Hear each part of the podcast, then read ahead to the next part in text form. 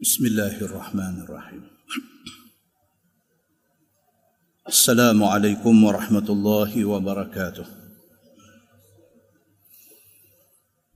الحمد لله وبه نستعين. أشهد أن لا إله إلا الله وحده لا شريك له. وأشهد أن محمدا عبده ورسوله. ونصلي ونسلم على هذا النبي الكريم. سيد المرسلين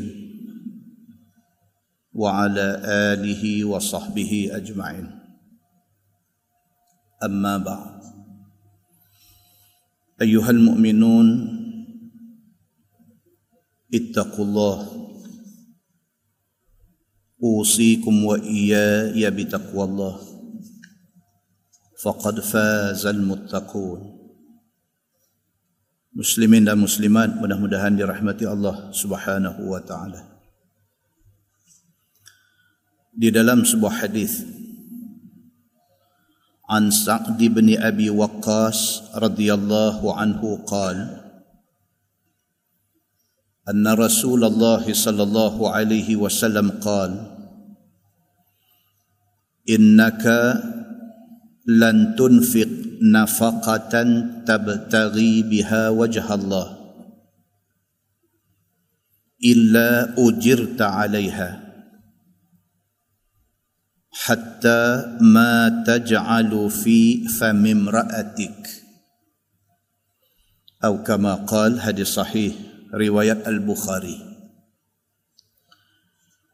daripada Sa'ad bin Abi Waqqas radhiyallahu anhu Kata dia sesungguhnya Nabi sallallahu alaihi wasallam bersabda Innaka lan tunfiq nafaqatan tabtaghi biha wajha Allah illa ujirta 'alaiha. Sabda Nabi sallallahu alaihi wasallam Tidaklah kamu infak satu nafkah. Semata-mata kerana mengharapkan keredaan Allah Subhanahu wa taala melainkan sudah tentu akan diberikan pahala oleh Allah Subhanahu wa taala. Nabi sallallahu alaihi wasallam bersabda Nabi kata kalau sekiranya kita ada bagi satu benda walau kecil sekalipun kita bagi untuk tujuan kebaikan kerana Allah. Walau sekupang kita buh dalam tabung masjid. Walau seringgit kita buh dalam tabung masjid. Walau banyak mana pun duit yang kita bubuh untuk tujuan infak, untuk tujuan belanja pada jalan Allah Subhanahu wa taala. Nabi kata illa ujirta 'alaiha melainkan akan diberi pahala atasnya. Syarat dia apa dia? Tabtari biha wajh Allah.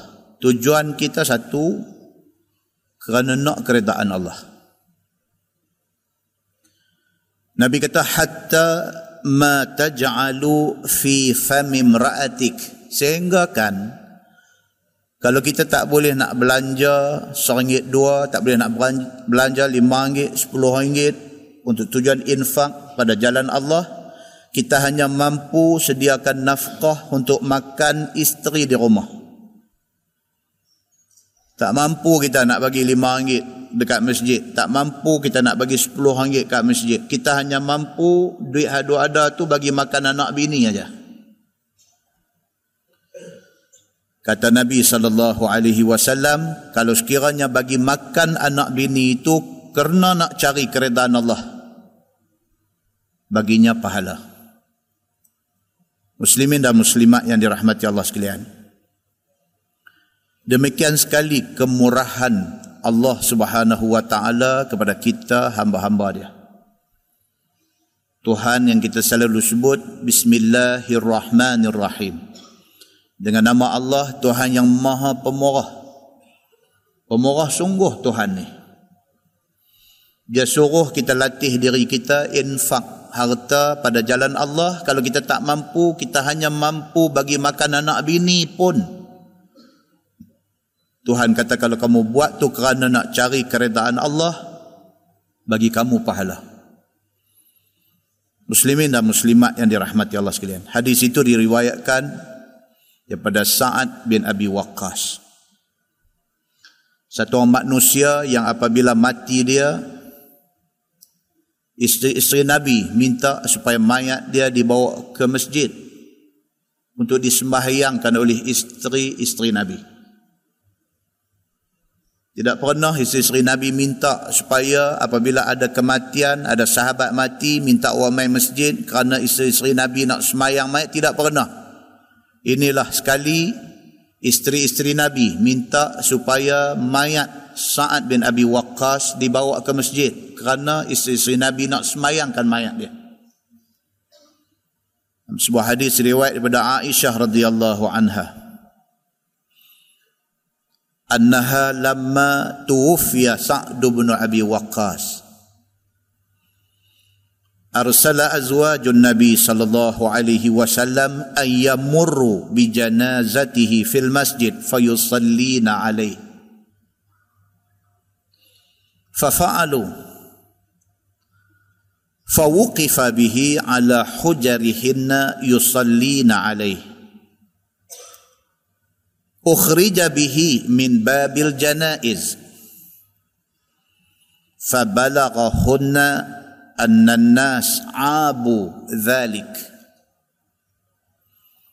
وقالوا ما كانت الجنازة يدخل بها المسجد؟ فبلغ ذلك عائشة فقالت ما أسرع الناس إلى أن يعيبوا ما لا علم لهم به. عابوا علينا أن يمر بجنازة في المسجد وما صلى رسول الله صلى الله عليه وسلم على سهيل بن بيضاء إلا في جوف المسجد. Atau kama qal hadis sahih riwayat Imam Muslim. Daripada Aisyah radhiyallahu anha. Kata dia apabila Sa'ad bin Abi Waqqas meninggal. Ni yang riwayat hadis tadi. Sa'ad bin Abi Waqqas. Dia salah seorang daripada 10 sahabat yang Nabi sallallahu alaihi wasallam sebut kata wajib syurga. Apabila meninggal Sa'ad bin Abi Waqqas أرسل أزواج النبي صلى الله عليه وسلم أن يمروا بجنازته في المسجد فيصلين عليه استري استري نبي termasuk Aisyah minta supaya jenazah supaya mayat Sa'ad bin Abi Waqqas dibawa mai ke masjid kerana isteri-isteri Nabi nak sembahyangkan mayat itu. Fa fa'alu Kata hadis itu maka sahabat-sahabat pun tunaikan penuhi kehendak isteri-isteri Nabi. Diusung mayat Sa'ad bin Abi Waqqas dibawa mai fawuqifa bihi ala hujarihinna yusallina alaih. Diletakkan mayat Sa'ad bin Abi Waqqas di depan hujurat, di depan bilik-bilik isteri-isteri Nabi sallallahu alaihi wasallam. Bila isteri Nabi minta, isteri Nabi ini dipanggil Ummahatul Mu'minin. Dipanggil mak kepada orang-orang yang beriman. Jadi bila Nabi dah tak ada, bila Nabi dah wafat, isteri Nabi yang tinggal itu mak kepada semua orang yang beriman. Tidak ada seorang pun boleh pergi menikah dengan isteri-isteri Nabi. Kerana isteri-isteri Nabi adalah mak kepada semua orang Islam. Apabila isteri-isteri Nabi minta supaya mayat Sa'ad bin Abi Waqqas dibawa mai diletak di depan bilik-bilik mereka. Bilik mereka di kawasan makam Nabi hari ini. Dalam Quran ada satu surah dia panggil surah Al-Hujurat. Al-Hujurat plural kepada bilik. Al-Hujurat maksudnya bilik-bilik. Isteri-isteri Nabi semua ada di kawasan tu. Bila mereka request, bila mereka minta supaya mayat Sa'ad bin Abi Waqqas dibawa mai ke masjid. Orang usung mayat mai letak di depan pintu-pintu bilik. isteri-isteri Nabi sallallahu alaihi wasallam. Bila letak di situ fawqifa bihi ala hujarihinna yusallina alaih kerana isteri si Nabi nak semayangkan mayat Sa'ad bin Abi Waqqas kerana dia orang istimewa. Ukhrija bihi min babil janaiz. Tiba-tiba mayat tu dia bawa keluar balik daripada diletak dalam masjid tadi ni. Mai pula sekumpulan orang lain, sahabat-sahabat Nabi yang lain, mai angkat mayat Sa'ad bin Abi Waqqas ini wak keluar ikut babul janaiz pintu jenazah seperti hari ini ada kalau tuan-tuan pergi hari ini pintu hak selari dengan makam Nabi apabila kita ziarah makam Nabi sallallahu alaihi wasallam pintu tu dia panggil babul baqi' tepi pada tu ada satu dia panggil babul janaiz pintu jenazah seperti hari ini ada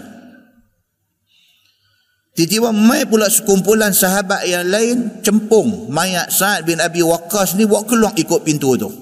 Nampak tuan-tuan? Fabalaghahunna anna nas abu dhalik. Dan selepas daripada kejadian itu sampai ke telinga isteri-isteri Nabi ini kata ada sekumpulan orang daripada sahabat-sahabat Nabi juga mencela perbuatan itu. Nampak tuan? Dia bila Nabi tak ada ni nak, nak, nak jadi masalah. Tak heranlah kalau hari ini jadi banyak masalah. Tu Nabi sudah wafat. Isteri-isteri Nabi masih ada. Sahabat-sahabat Nabi duk ada ramai. Pun boleh jadi pertelingkahan yang macam tu. Bila mati Sa'ad bin Abi Waqqas, isteri-isteri Nabi minta supaya mayat dia dibawa mai ke masjid kerana isteri-isteri Nabi nak semayangkan mayat dia. Tiba-tiba ada sekumpulan lagi juga sahabat Nabi mengambil mayat tu bawa keluar. Nampak tuan-tuan? Dan kemudiannya sampai ke telinga, sampai ke pengetahuan isteri-isteri Nabi. Fabalaghahunna anna nas abu dhalik. Sampai ke pengetahuan isteri-isteri Nabi sallallahu alaihi wasallam bahawa ada sekumpulan lagi sahabat lain mencela perbuatan itu. Waqalu dan kata orang-orang ini makanatil janaiz yudkhalu bihal masjid. Depa pula kata mana boleh mayat dibawa pergi ke masjid. Nampak tuan-tuan? Kalau hari ini nak jadi bergaduh satu pihak bawa mai kumpulan qasidah berqasidah dalam masjid satu kumpulan kata tak boleh biasa. Biasalah. Satu kumpulan bawa mai pasukan kasidah masuk masjid ya hanana ya hanana. Satu kumpulan kata apa pupuak ni merepek dia bawa masuk lagu, duduk menyanyi dalam normal lah benda tu. Pertelingkahan itu biasa. Bahkan berlaku pada zaman sahabat Nabi.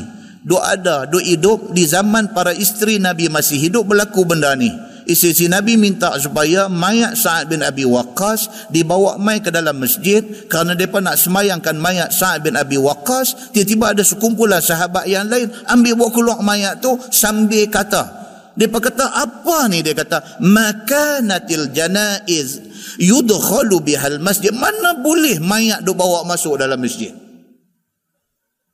Maknanya menjadi amalan kebiasaan pada masa itu mayat ni tak dibawa dan tak disemayangkan di masjid. Kebiasaan begitu. Fabalagha dhalika Aisyah. Cerita ni sudah sampai ke pengetahuan Aisyah radhiyallahu anha. Pasal dia termasuk dalam isteri-isteri Nabi yang lain panggil orang bawa mayat mai ke masjid kerana depa nak semayang. Tiba-tiba ada satu puak tak puas hati dan kata macam tu sampai ke pengetahuan Aisyah radhiyallahu anha. Faqalat maka kata Aisyah ma asra'an nas ila an ya'ibu ma la ilma lahum bih. Eh Aisyah kata cepat sungguh manusia ni lupa dan cepat sungguh manusia nak mencela orang lain sedangkan apa yang mereka buat itu mereka sendiri pun tidak ada ilmu tentang benda itu Aisyah kata eh eh eh Aisyah kata ma asra asra sari' maksudnya cepat cepat sungguh Aisyah kata manusia ni jadi lupa Nabi baru aja wafat. Bukan lama pun Nabi wafat meninggalkan kita. Sudah ada manusia yang lupa tentang benda ni. Aisyah kata. Bahkan ayyaibu ma la ilma lahum bih. Bahkan depa tak tahu benda tu boleh tak boleh, depa mencela orang buat benda tu. Nampak tuan-tuan? Hari ni ada jadi benda macam ni? Banyak jadi. Dalam keadaan kita tidak cukup pengetahuan tentang satu-satu benda, kita dah terlanjur mencela. Cepat sangat kita mencela orang, cepat sangat kita menghukum orang, cepat sangat kita menjatuhkan aib orang, cepat sangat kita nak kata orang salah. Sedangkan kita tidak cukup pengetahuan tentang benda yang kita salahkan itu. Apabila isteri-isteri Nabi buat benda tu sekumpulan sahabat kata tak betul apa yang isteri Nabi buat. Aisyah kata cepat sungguh hampa lupa benda ni. Bahkan hampa mencela orang buat satu benda sedangkan hampa tak ada pengetahuan tentang benda ni. Abu alaina ayyumarra bi janazatin fil masjid. Hampa celah kami isteri-isteri nabi kerana kami mengarahkan supaya mayat Sa'ad bin Abi Waqqas dibawa mai ke masjid. Wa ma salla Rasulullah sallallahu alaihi wasallam ala Suhail bin Bayda illa fi jawfil masjid. Aisyah kata hamba lupakah Nabi sallallahu alaihi wasallam pernah bawa masuk mayat satu sahabat yang bernama Suhail bin Bayda ke dalam masjid dan Nabi sembahyangkan mayat Suhail di dalam masjid. Aisyah kata hampa lupa ke benda ni ataupun masa Nabi buat hampa tak ada di sini ke apakah hampa tak tahu benda ni bahawa benda ni pernah dibuat oleh Nabi sallallahu alaihi wasallam. Suhail bin Bayda, Bayda tu nama mak dia. Suhail ini sebenarnya bin Da'din, Dal Aindal, Da'din. Suhail bin Da'din. Tapi lebih dikenali dengan nama Suhail bin Bayda. Bayda tu nama mak dia. Maka rawi hadis ni kata Suhail bin Bayda itu adalah Suhail bin Da'din. Apabila mati Suhail ini Nabi saw suruh buat masuk mayat Suhail dalam masjid dan Nabi mengimamkan sembahyang mayat Suhail bin Da'din ataupun Suhail bin Bayda ini Maknanya apa?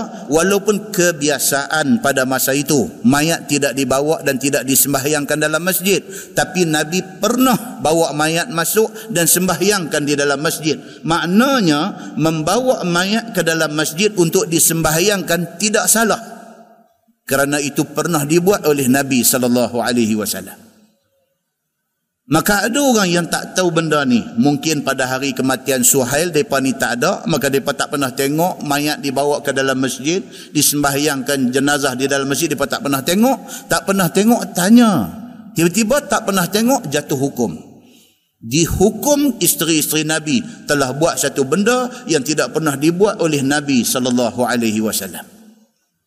Muslimin dan muslimat yang dirahmati Allah sekalian. Pengajaran besar daripada hadis ni ialah tuan-tuan, jangan gopoh dalam menghukum orang. Jangan gopoh dalam menyalahkan perbuatan orang. Kerana di sana ada banyak nas yang tak terbaca oleh kita. Sealim-alim kita ada benda yang tak terbaca oleh kita.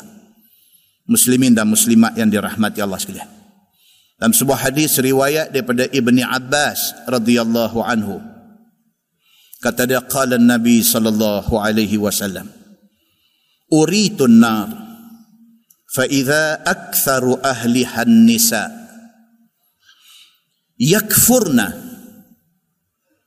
qila ayakfurna billah qala nabi sallallahu alaihi wasallam yakfurna al-ashir wa yakfurna al-ihsan Lau ahsanta ila ihda khunna dahar Summa ra'at minka syai'an. Qalat Ma ra'aitu minka khairan qat. Atau kama qal hadis sahih riwayat Al-Bukhari. Daripada Abdullah bin Abbas radhiyallahu an. Kata dia Nabi sallallahu alaihi wasallam sabda Sabda Nabi uri tunar. Nabi kata telah diperlihatkan kepada aku neraka. Tuan-tuan, Nabi sallallahu alaihi wasallam ni macam-macam Tuhan bagi ke dia. Dia dah melihat neraka. Dia dah melihat syurga. Bahkan Nabi sallallahu alaihi wasallam pernah apabila Allah angkat hijab bagi Nabi Nabi nampak syurga, Nabi gawang tangan dia, dia nak sambang buah yang ada dalam syurga tu. Nabi tengah semayang masa tu. Tengah semayang, Allah bagi nampak syurga. Nabi macam gawang tangan. Bila habis semayang, sahabat tanya Nabi. Sahabat kata, Ya Rasulullah, apa pasal tadi tengah duduk semayang, nampak? Nabi kata, Allah perlihatkan kepada aku syurga.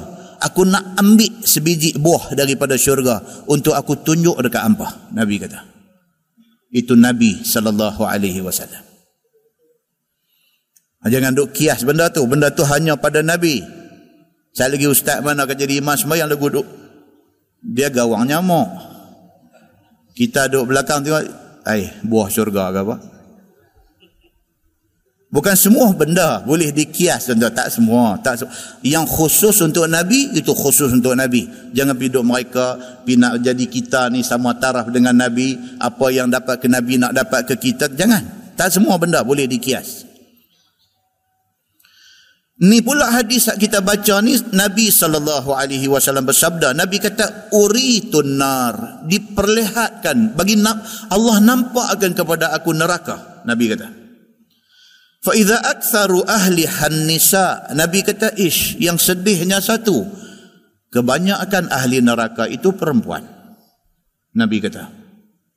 Yakfurna Masalah orang perempuan ni kebanyakan bukan semua Kebanyakan orang perempuan ni masalah depa ni suka engkar, suka bantah. Qila ayakfurna billah bila Nabi kata macam tu, sahabat tanya Nabi, "Ya Rasulullah, adakah orang perempuan ni depa suka engkar, depa suka bantah Allah?" Maka kerana tu depa ramai dok ada dalam neraka? Adakah kerana tu? Adakah orang perempuan ni depa ni suka bantah perintah tutup aurat? Tuhan suruh orang perempuan tutup aurat kecuali muka dengan tapak tangan mereka suka bantah. Adakah kerana tu? Maka mereka ramai dalam syur di dalam neraka. Adakah mereka ni suka bantah Allah mereka ni malas semayang? Adakah orang perempuan ni masalah mereka bantah Allah tak apa mau semayang? Dia datang haid pukul dua suku. Zuhur dah masuk dah. Dia tak semayang zuhur lagi. Tiba-tiba datang haid pukul dua suku Lepas lima hari, lepas tujuh hari dia selesai haid dia, adakah dia nak kena qada balik sembahyang zuhur? Yang dia taksir, yang dia cuai. Masuk waktu dia tak semayang sampai dua suku datang haid. Tempoh masa tu, adakah dia dianggap orang yang keguguran sembahyang zuhur dan wajib qada? Ya, dia wajib qada kerana waktu sudah masuk, dia patut sudah semayang, dia belum semayang haid dia datang pukul dua suku. Maka semayang zuhur itu dia kena tanda di kalender dia. Dia kena tanda di diary dia. Esok bila bersih dia kena qada semayang tu. Adakah kerana orang perempuan ni ramai-ramai dia tak qada semayang tu? Dia kira cincai habis lagu tu saja. Adakah kerana tu depa ni dimasukkan ramai dalam dalam neraka? Adakah depa ni ramai masuk neraka kerana depa tak suka pergi Mekah apa masalah orang perempuan yang Nabi sallallahu alaihi wasallam diperlihatkan kepada Nabi orang perempuan ramai dalam neraka ni pasal apa? Ayakfurna billah. Sahabat tanya Nabi, adakah kerana depa ni suka bantah Allah? Qala Nabi sallallahu alaihi wasallam, yakfurna al-ashir. Nabi kata orang perempuan ni biasanya dengan Allah ni tak apa banyak masalah. Dia pun sembahyang rajin, bahkan lebih rajin daripada orang lelaki-lelaki. Mereka puasa rajin. Bahkan mereka lebih rajin puasa sunat daripada laki-laki. Ada orang perempuan, Isnin Khamis, Isnin Khamis puasa. Yang suami dia pula, kita tanya, Haji puasa ke? Weh, mana saya kalau puasa, di kemat dunia ni, laki. Ni yang kata laki ni, yang kata yang kata korang dalam neraka ni. Ya kan? Bila isteri dia puasa, orang tanya dia, Haji puasa ke? Dia jawab macam tu. Ish, apa Ustaz? Saya kalau puasa kiamat dunia. Mana kata dia tak rajin puasa? Isteri rajin puasa. Tapi pasal apa orang perempuan banyak Nabi nampak dalam neraka?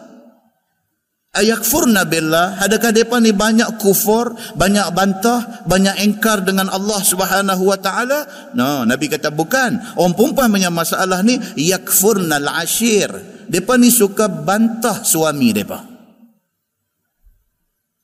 depa suka challenge cakap suami depa depa suka engkar perintah suami depa yang tidak mengarahkan kepada maksiat wa yakfurna al-ihsan Nabi kata kebanyakan, bukan semua. Kebanyakan orang perempuan ni suka deny, suka menafikan kebaikan suami. Ihsan suami dia, dia suka deny.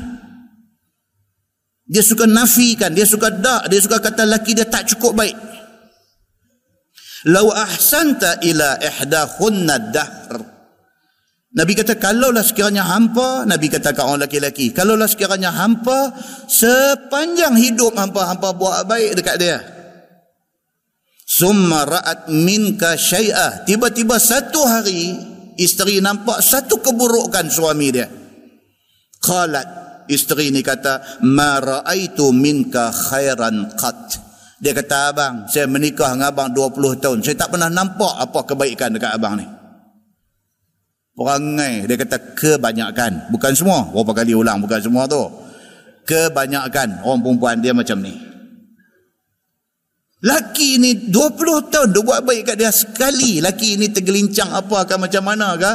Dia deny semua kebaikan suami dia. Dia kata abang 20 tahun saya jadi bini abang. Abang ni memang karut hausiau punya laki. Dia kata hausiau. Dia kata abang ni hausiau punya laki. Dia kata laki dengar seram sejuk kaki. Aku haus ya.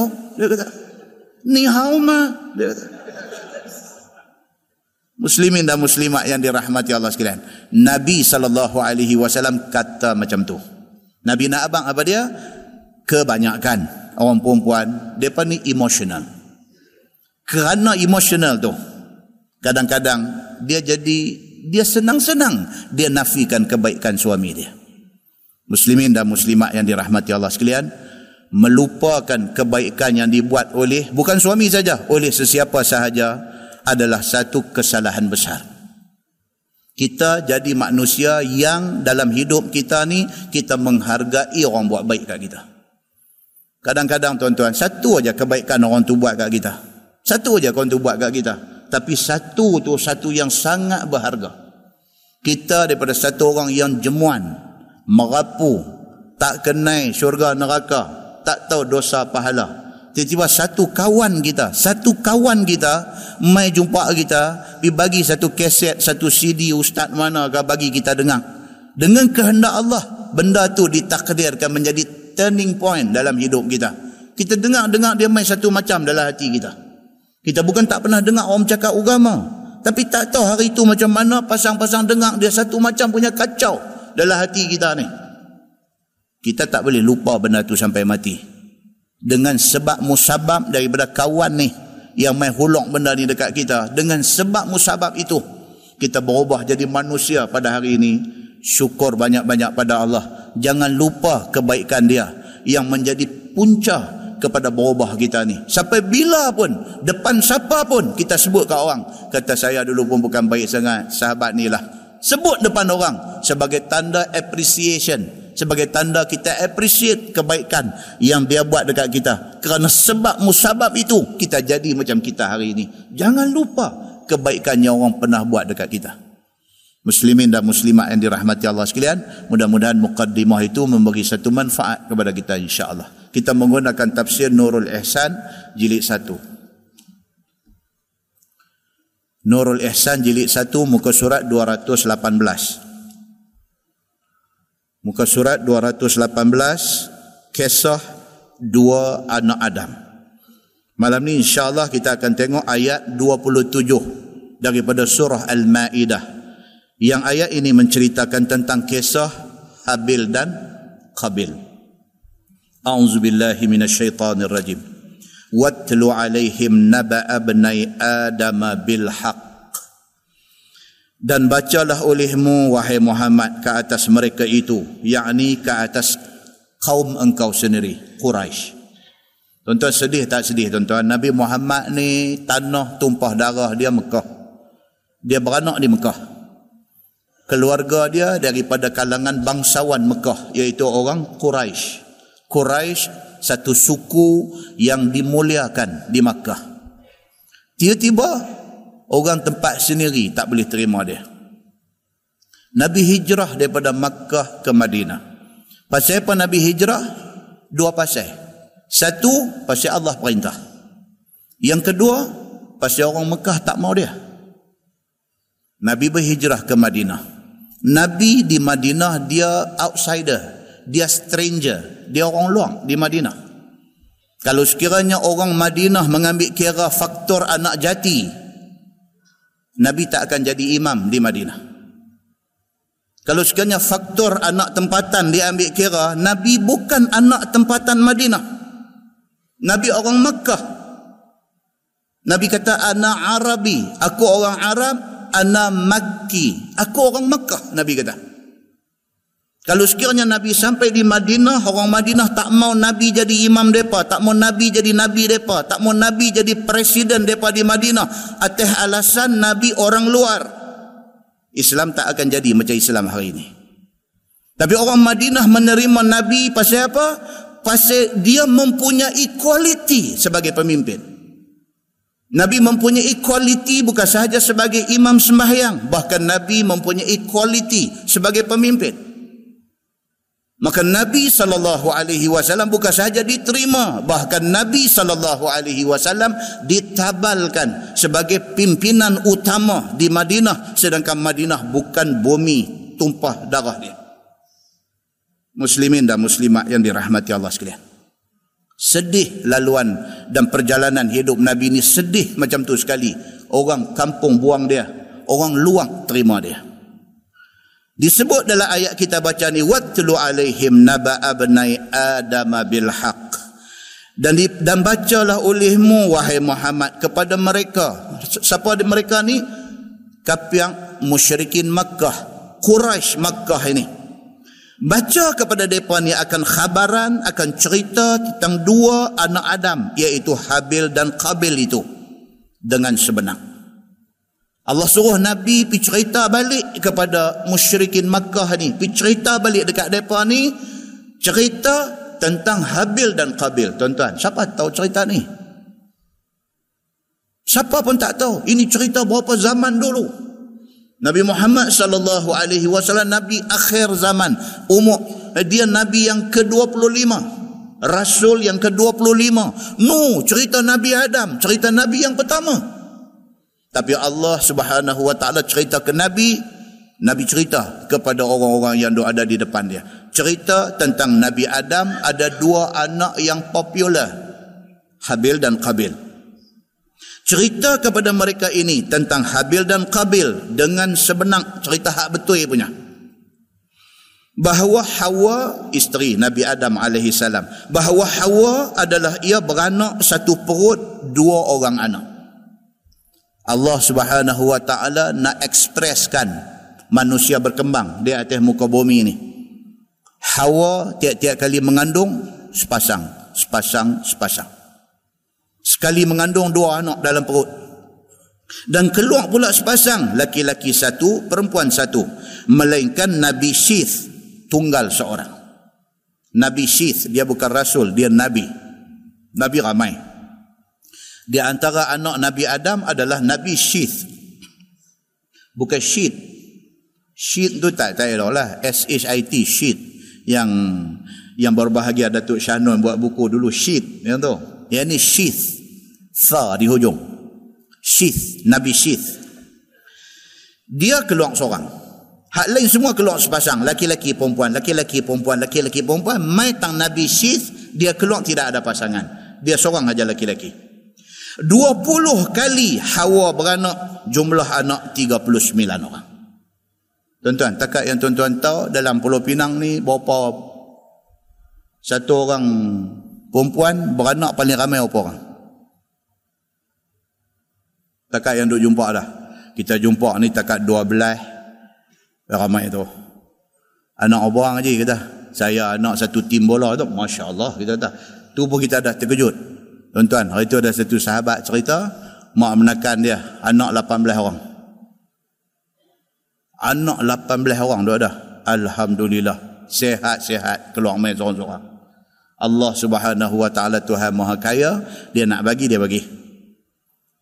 Tidak heran, kalau zaman Nabi Adam alaihi salam yang umur dekat-dekat seribu tahun, isteri dia beranak dua puluh kali, anak tiga puluh sembilan orang biasa.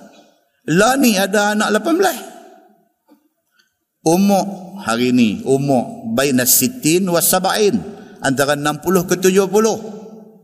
Umat Muhammad akhir zaman ni antara enam puluh ke tujuh puluh adalah kes-kes yang terlajak pergi sampai nak dekat seratus umur. Nabi Adam dulu dekat seribu.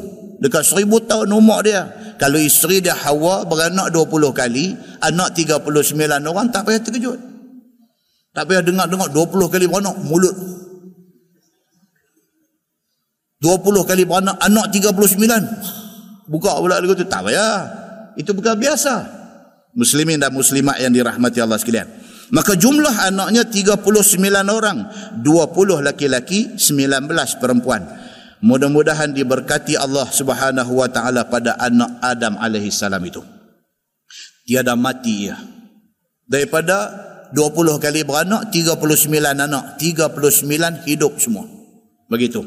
Sehingga sampailah anak cucu cicit 40 ribu orang. Daripada anak tu beranak lagi-lagi pergi cucu cicit sampai keturunan dia apa semua ni 40 ribu. Biasalah kita hari ni pun kalau raya, tu dia. Dia kata keluarga Haji Ismail. Ambil gambar raya raya. Bilang ni, ambil gambar ni kamera tu pakai lens yang lebar ni. Pun tak celui. Ada yang duduk di luang. Luang. Luang lens kamera tu. Bila cuci tengok-tengok. Yang ni kata mana gambar saya mana? Terkeluar dah. Pasal apa? Tu zaman hari ni. Anak cucu cicit baru belum pihak lagi keturunan yang selepasnya. Ramai manusia ni. Dia kata dan umur Nabi Allah Adam alaihi salam itu dia kata seribu tahun tu dia. Cerita tentang umur Nabi ni dia riwayat yang berbagai-bagai, riwayat yang sahih, yang tidak sahih, yang macam-macam. Nah, ada pihak pula piduk himpun, piduk buat catatan, piduk kira balik apa semua ni sampai dalam Quran berapa kali disebut nama nabi-nabi. Nama nabi apa yang paling banyak disebut dalam Quran tuan-tuan? Paling banyak Allah ulang sebut nama Nabi apa? Nabi Musa. Nabi Musa, Quran repeat nama Musa ni 136 kali. Sedangkan dia bukan Nabi akhir zaman. Tapi cerita dia panjang. Kuliah kita hak lepas pun duk cerita Nabi Musa, cerita dengan pi sampai akhirnya mati dekat padang pasir Sinai, padang teh apa. Cerita Nabi Musa ni cukup panjang. 136 kali nama dia di repeat sebut di dalam Quran. Nabi Ibrahim 69 kali sebut. Nabi Ibrahim alaihi salam 69 kali sebut. Nabi Nuh alaihi salam 43 kali sebut. Nabi Muhammad sallallahu alaihi wasallam berapa kali? Lima kali aja sebut nama Muhammad ataupun nama Ahmad. Lima kali aja. Bilangan berapa kali sebut bukan menunjukkan dia lebih di sisi Allah Subhanahu wa taala. Semua nabi mulia di sisi Allah Subhanahu wa taala, tapi Nabi Muhammad paling dimuliakan Allah Subhanahu wa taala. Tapi lima kali saja Tuhan sebut nama dia. Nabi Adam alaihi salam Allah bagi kepada umur sampai dekat seribu tahun. Ada satu riwayat kata 930 tahun. Ada satu riwayat kata 1000 tahun umur dia. Tak kira lah 1000 ke 930. Nak abang kata umur dia panjang. Nabi Adam AS, Nabi Nuh AS, 1000 tahun umur dia. Dulu. Mai zaman Nabi Muhammad sallallahu alaihi wasallam Nabi Muhammad kata umur umat aku baina sitin was sab'in antara 60 ke 70 average macam tu saja. Ada yang lebih tapi tak ramai. Hak ramai dia duk mengikut tu saja. Muslimin dan muslimat yang dirahmati Allah sekalian. Kata setengah ulama telah jima' Nabi Adam alaihi salam akan Hawa kemudian daripada turun ke bumi setahun. Itu satu pendapat satu pendapat kata dia turun mai ke bumi barulah berlaku dia bersama dengan Hawa. Satu pendapat lagi kata no. Anak dia yang pertama lahir tu hasil daripada di syurga. beranak di atas muka bumi itu pendapat tak penting yang tu maka diperanak Kabil dan Iklima pada satu perut Iklima keluar sepasang Kabil keluar dengan Iklima ada setengah Arab juga dia baca Aklima tak kira yang tu. Ada sebut Aklima ada sebut Iklima nama anak perempuan ni. Kabil dia keluar sekali dengan Iklima kemudian Habil keluar dengan Labuda. Ah, boleh lah lepas ni kau dapat anak anak buah Iklima Labuda. Eh, jangan bubuh kabil sudah. Pasal kabil ni saat lagi dia nak dijahat pula dia ni. Nah, baik. Dia kata kemudian Habil keluar sekali dengan labuda pada satu perut. Antara keduanya itu senggang dua tahun. Dia kata. Antara Kabil dengan Iklima dengan nak keluar main Habil dengan labuda selang dua tahun. Dia kata. Maka tak kala besar Kabil dan Habil menyuruh Allah Subhanahu wa taala akan Adam bahawa kawinkan Qabil dengan Labuda turun mai perintah Allah kepada Nabi Adam suruh selang okey Qabil keluar dari iklima tapi Qabil tak boleh kahwin dengan iklima dia kena kahwin dengan kembang Habil dia turun ke bawah manakala iklima kahwin dengan Habil Allah perintah macam tu Allah suruh Nabi Adam kawinkan anak dia macam tu. Anak yang keluar sepasang ni tak boleh kahwin dua ni. Dia kena kahwin dengan hak keluar kemudian daripada tu. Hak ni pun kahwin naik macam tu. Dia kata. Dan adalah aklima itu cantik daripada labu dah. Nampak? Tuhan nak test manusia. Tuhan dia nak test. Iklima yang beranak keluar sama dengan Kabil ni, iklima ni segak. Tapi Labuda yang keluar mai sekali dengan Habil ni kurang sega. Allah nak test. Maka mengkhabar Adam akan keduanya. Maka reda akan Habil dan marah Qabil. Habil reda. Bukan dia reda kerana dia dapat hasil Tak. Dia reda kerana dia memang baik. Dia reda. Tuhan tentu dia dengan siapa pun tak apa. Qabil jadi es kadarisman. Dia tepuk meja. Dia kata ini tidak adil. Dia kata. Aku yang beranak keluar sekali dengan iklima pasal apa yang pergi suruh aku kahwin dengan labuda. Dia kata aku nak kahwin dengan kembang aku. Dia kata lagu tu. Pasal apa dia kata lagu tu? Satu, pasal labuda tak apa sega. Yang kedua, pasal Kabil memang ada hati menentang. Ada hati suka menentang. Memang macam tu. Dan berkata ia, yakni berkata Kabil, sedara aku, yakni aklima ataupun iklima itu dan aku terlebih mustahak dengannya. Dia kata aku patut kahwin dengan hak kembang aku. Dia kata. Kami daripada anak bunting dalam syurga. Dia kata, ha, ini yang riwayat kata ni. Dia kata kami, benih kami terhasil masa di syurga. Masa ayah dengan mak duduk dalam syurga. Turun mai ke dunia kami lahir keluar. Kami lain daripada hak lain-lain semua. Kami anak yang benih daripada syurga. Dia kata dan keduanya bunting di bumi sedangkan dia kata Habil dengan hak kembang dia Labuda ni depa ni dah atas bumi dah baru mak mak Hawa ni mengandung dan melahirkan depa tak boleh dia kata aku tak mau kahwin dengan orang lain melainkan aku mau aklima dia kata ini Qabil mula dah tunjuk tunjuk color dia maka berkata Adam Maka berkata Adam alaihissalam bahawa aklima itu tiada halal bagi engkau. Bapa dia, Nabi Adam kata dekat dia, bukan ni masalah ni bukan yang aku tak bagi. Tuhan tak bagi. Bila beranak sekali, hampa haram kahwin. Tuhan kata macam tu. Ini alasan Nabi Adam alaihissalam. Maka dibantah oleh Qabil. Qabil tak peduli. Nampak tak tuan-tuan? Kita nak heran apa kalau hari ini lima beradik bila mak dengan ayah mati berkelahi pasal harta pusaka. Nak heran? Tak payah heran. Anak Nabi Adam dulu dah tunjuk dah. Mak dah ada, ayah dah ada, semua okey. Baik, elok, manis muka, apa, semua tak ada masalah. Meninggal mak, meninggal ayah. Harta tu jadi punca perbalahan. Dah mula nak, nak bercalak hang aku. Dah mula nak, nak, nak sebek muka di antara hang dan aku. Dah mula dah nak jadi tawang hati di antara hang dan aku. Dah mula jadi tak syok di antara hang dengan aku. Nampak? Normal benda ni. Pasal apa? Berlaku pada anak Nabi Allah Adam alaihi salam hak sulung. Dah jadi benda macam ni.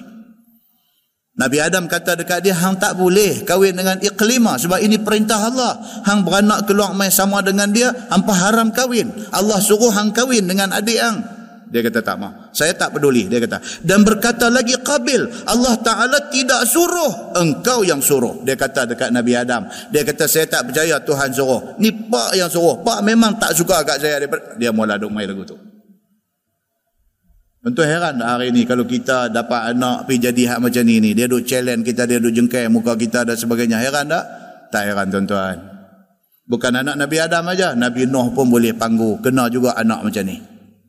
Dan ramai lagi beberapa Nabi lain. Nabi Allah Lut alaihi salam pun serupa. Dengan bini dengan anak sekali. Bantah perintah Allah subhanahu wa ta'ala. Dan challenge bapak dia. Walaupun bapak dia Nabi walayazubillah kita minta jangan kena ke keluarga kita benda yang seumpama ini. Dan kata kata Qabil lagi Allah Taala tidak suruh engkau dengan ini. Hanya ini daripada fikiran engkau sahaja dia kata kat pak dia. Pak saja nak bagi saya kahwin dengan labudah atau apa segak ni. Ni ni pak punya akal semua ni dia kata. Anakku Sazali juga nampak dia ni pun. Nah, baik dia kata maka kata Adam alaihi salam, okey, Adam kata buat korban kedua kamu. So Adam kata okey, now macam ni. Aku pun tak boleh kata apa ni dengang ni macam ni bengkiang ni payah dia kata. Lah ni macam ni lah dia kata kita settle benda ni macam mana? Ampa dua-dua orang Habil dengan Qabil buat korban. Persembahkan kepada Allah Subhanahu wa taala. Allah terima korban siapa? Orang tu kahwin dengan Iqlimah. Dia kata lagu tu. Dah kata aku yang pergi buat benda ni, okey now kita buat macam ni. Tengok Allah akan tentukan korban siapa yang Allah akan ambil. Hmm? Maka siapa-siapa yang diterima korbannya, maka dialah yang mustahak untuk berkahwin dengan iklimah. Maka adalah korban, maka adalah korban yang diterima Allah Subhanahu wa taala turun api putih daripada langit memakan akan korban itu dan yang tidak diterima tiada turun api sebaliknya dimakan korban itu oleh burung-burung dan binatang sahaja. Buat benda ni. Pi persembah korban. Habil pi letak persembahan dia dan Habil pi letak persembahan dia. Hak mana yang api putih turun daripada langit pi hilang benda tu itu Allah terima. Hak mana yang tak ada api putih turun benda tu terbiak di situ sampailah binatang mai duk makan bagi habis bermakna korban hang tak diterima. Nabi Adam kata macam tu Baik. Dia masuk tajuk kecil dia kata kisah korban. Firman Allah. Idh qarra Oh, itu tak betul itu. Idh qarraba qurbanan fatuqbila min ahadihima wa lam yutaqabbal min al-akhar. Itu tu kenapa betul? Idh qarraba Idh qarra Hmm, dia tulis di itu iz qarra qurba qurba. Dua kali qurba qurba ha? Tolong perbetul iz qarraba qurbanan fatuqbila min ahadihima wa lam yutaqabbal min al-akhar ketika berbuat korban kedua-duanya itu akan sebagai korban. Maka diterima daripada salah seorang daripada keduanya. Dan tiada diterima daripada yang lainnya. Adalah qabil mempunyai tanaman gandum padi. Ni Qabil, ha, nakai tadi ni. Dia ni seorang petani. Dia mengusahakan tanaman gandum. Dan Habil pula mempunyai kambing. Ha. Yang Habil ni pula dia ni ra'il ghanam. Dia penggembala kambing. Maka menyenghaja akan Qabil satu gemal gandum yang terlebih huduh untuk buat korban yang kata nakai ni. Bila pak dia suruh persembahkan korban, dia pergi ambil gandum grade C punya. Dia tak ambil gandum elok. Dia ambil hak grade C punya saja. Purposely dia pergi ambil hak tak elok punya untuk buat korban. Dan azam dalam hatinya, aku tak hirau dan tak kisah sama ada Tuhan terima ataupun tidak. Daripada awal dia nakai. Dia seorang petani duk tanam gandum. Dia pergi ambil, dia pergi ambil gandum C untuk buat persembahan. Ini Qabil. Aku tiada boleh seorang lain kahwin saudara aku lain daripada aku. Dia kata. Dia kata aku nak bagi gandum C. Tuhan nak terima tak mau terima is none of my business. Dia kata yang penting iklima tetap akan jadi bini aku. Ni hak jenis macam ni ni. Hak jenis dia kata aku tak kira. Tuhan kata lagu mana, aku kata lagu aku. Kalau Tuhan, aku tak kisah Tuhan nak dera aku pun. Jenis macam ni. Jenis bantah macam ni. Aku kata lagu ni. Aku kata orang perempuan tak wajib pakai tudung. Itu aku punya kata. Dan kalau sungguh kata perempuan wajib pakai tudung, hari akhirat esok depan Tuhan pun aku akan kata perempuan tak wajib pakai. Kalau kerana aku kata tu Tuhan nak buh kulam neraka, aku reda. Jenis macam ni ni. Jenis qabil. Aku nak bagi gandum gereksi, dia kata. Tuhan nak terima, tak mau terima tu bukan aku punya hal, bukan aku punya kerja. Itu terpulang dekat Tuhan. Tapi tang iklimah hak segak ni aku mau jadi bini aku. Tuan-tuan, yang kata manusia ni tuan-tuan, satu jenis makhluk yang cukup sukar untuk dikawal. Itu sebab satu dunia tuan-tuan, bergaduh. Bergaduh.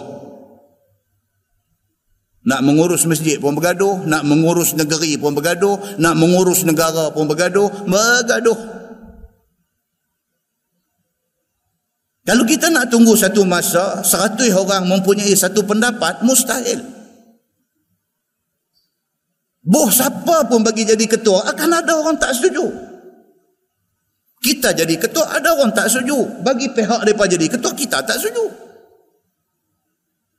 Kalau nak tunggu semua orang setuju, sampai bila pun tak ada orang boleh mentadbir apa pun dalam dunia ni. Selagi mana pentadbiran itu tidak bercanggah dengan Quran dan hadis Nabi, jalan. Kalau pentadbiran itu bercanggah dengan Quran, dengan hadis Nabi, dengan agama dan sebagainya, masa tu baru kita nak tegur dia. Sudah-sudahlah bergaduh, berkelahi ni. Apatah lagi sama orang Islam. Sudah-sudahlah. Muslimin dan muslimat yang dirahmati Allah sekalian. Kecewa kadang-kadang kita tengok hari ini, bergaduh ni daripada peringkat ustaz-ustaz, ulama besar-besar sampai kepada macai bawah ni. Allahu akbar. Muslimin dan muslimat yang dirahmati Allah sekalian. Sedih kita tengok apa kesudahan kepada episod kita ni. Bergaduh tak habis-habis muslimin dan muslimat yang dirahmati Allah sekalian. Baik. Dia kata apa? Dia kata aku tak peduli. Aku nak bagi gandum gereksi. Aku tak peduli Tuhan terima tak terima. Iklima tetap akan jadi bini aku. Oh tension tuan-tuan. Kalau kita duduk tempat Nabi Adam pun tension. Baik. Tengok apa jadi. Dia kata. Dan menyengajakan Habil kepada yang terlebih elok kibas daripada kibasnya. Ini yang kata Habil budak baik ni budak baik ni. Bila pak dia Nabi Adam kata hang persembahkan satu korban daripada usaha hang. Oleh kerana dia mengusahakan penternakan kambing dia pilih kambing hak paling elok punya untuk dipersembahkan pada Tuhan. Nampak tuan dia jadi lagu tu. Hmm? dan cita-cita dalam hatinya kerana nak menuntut keredaan Allah. Ingat balik mukadimah kita baca tadi kalau sekiranya kita nafkahkan satu benda pada jalan Allah kita infak satu benda pada jalan Allah niat kerana nak cari keredaan Allah. Illa ujira. Melainkan diberi pahala kepada dia. Apa betul niat tu apa betul orang kita ni tak ada kerja tuan-tuan. Tuan tengok dalam Facebook. Pergi buat keluar satu tajuk nak pergi jadi bergaduh. Apa tajuk apa? Tajuk ziarah Baitul Maqdis. Ha tu pun bergaduh Ya ini duk kata hang duk pi Baitul Maqdis ni hang tak tahu ke Dr. Yusuf Karadawi dah buat keluar fatwa haram pi Baitul Maqdis. Pasal apa? Kalau pi hang duk bagi, hang duk support ekonomi orang-orang Israel duk bagi macam tu. Kawan seorang lagi pula tanya, ni yang hang duk tulis dalam Facebook, Facebook ni bukan Israel punya. Pula dah. Kita duk teropong taik bungkong kawan. Bungkong kita berjelepek turun taik di bungkong ni. Apa ke benda? Ha seorang lagi pula, eh, hang tak tahu ke hadis Nabi? Nabi sallallahu alaihi wasallam kata la tushaddur rihal illa ila thalathati masajid. Tidak disuruh bersusah payah kerana nak pi makan angin, melainkan kalau nak pi tiga masjid. Nabi suruh. Kau ni tulis pula. Tapi Yusuf Kardawi kata tak boleh pergi haram. Kau ni tulis pula. Antara Yusuf Kardawi dengan Nabi yang mana bagi? Pula dah. Ya Allahu Akbar. Nak cari pasal, nak buat ramai. Penat. Kita tak baca apa, baca juga. Baca dia penat lah. Hang nak pergi, hang pergi. Hang tak mau pergi sudah. Yang dia pergi buat ramai, pergi tulis benda-benda macam ni yang tak ada faedah ni. Apa benda? Orang yang pi tuan-tuan, bumi yang diberkati Allah, allazi barakna haulah, satu bumi yang Allah berkati sekitarnya, Baitul Maqdis ni. Setiap inci, setiap jengkai bumi itu ada cerita yang disebut dalam Quran. Kita pergi dengan niat apa? Kita nak semayang di Masjid Aqsa itu sekurang-kurangnya dua rakaat kerana dijanjikan pahala besar oleh Nabi sallallahu alaihi wasallam. Kita sampai di sana hotel hak kita duduk tu kepunyaan orang Islam Palestin. Kita pergi sewa hotel dia, kita bayar duit. Duit tu direct dapat kat dia. Dia kata apa? Duit ni aku akan tolong saudara-saudara aku yang kena tindas. Duk ada di Gaza sana noh, dia kata. Kita bagi direct tuan-tuan. Kita pergi Masjid Aqsa. Masjid yang menjadi khiblat pertama orang Islam. Masjid yang tidak ada siapa bantu dia. Bila kita pi, kita boleh jumpa dengan imam masjid. Kita boleh bersembang dengan dia. Menangis dia ni. Seronok kita mai. Dia kata kalau tak ada orang Islam mai. Orang Yahudi gelak kat kami. Kami tak ada saudara yang mai ziarah kami. Duit nak kita bagi tu. Daripada simpan, simpan, simpan. Duk buat bagi elok. Masjid Aqsa yang menjadi kiblat pertama orang Islam. Al-Qardawi mempunyai alasan dia. Dia tak salah. Dia kata hampa duk pi, hampa duk support orang Israel. Tapi Qardawi sendiri, McDonald dia tak masuk. Qardawi sendiri, dia tak pakai kasut Nike. Qardawi sendiri, dia boykot, boykot sungguh. Kita boykot tak mau bayar 50 USD. Kerana 50 USD itu membantu ekonomi Yahudi. Hak lain ni kita bantu lagi dahsyat. Kita double standard. Muslimin dan muslimat yang dirahmati Allah.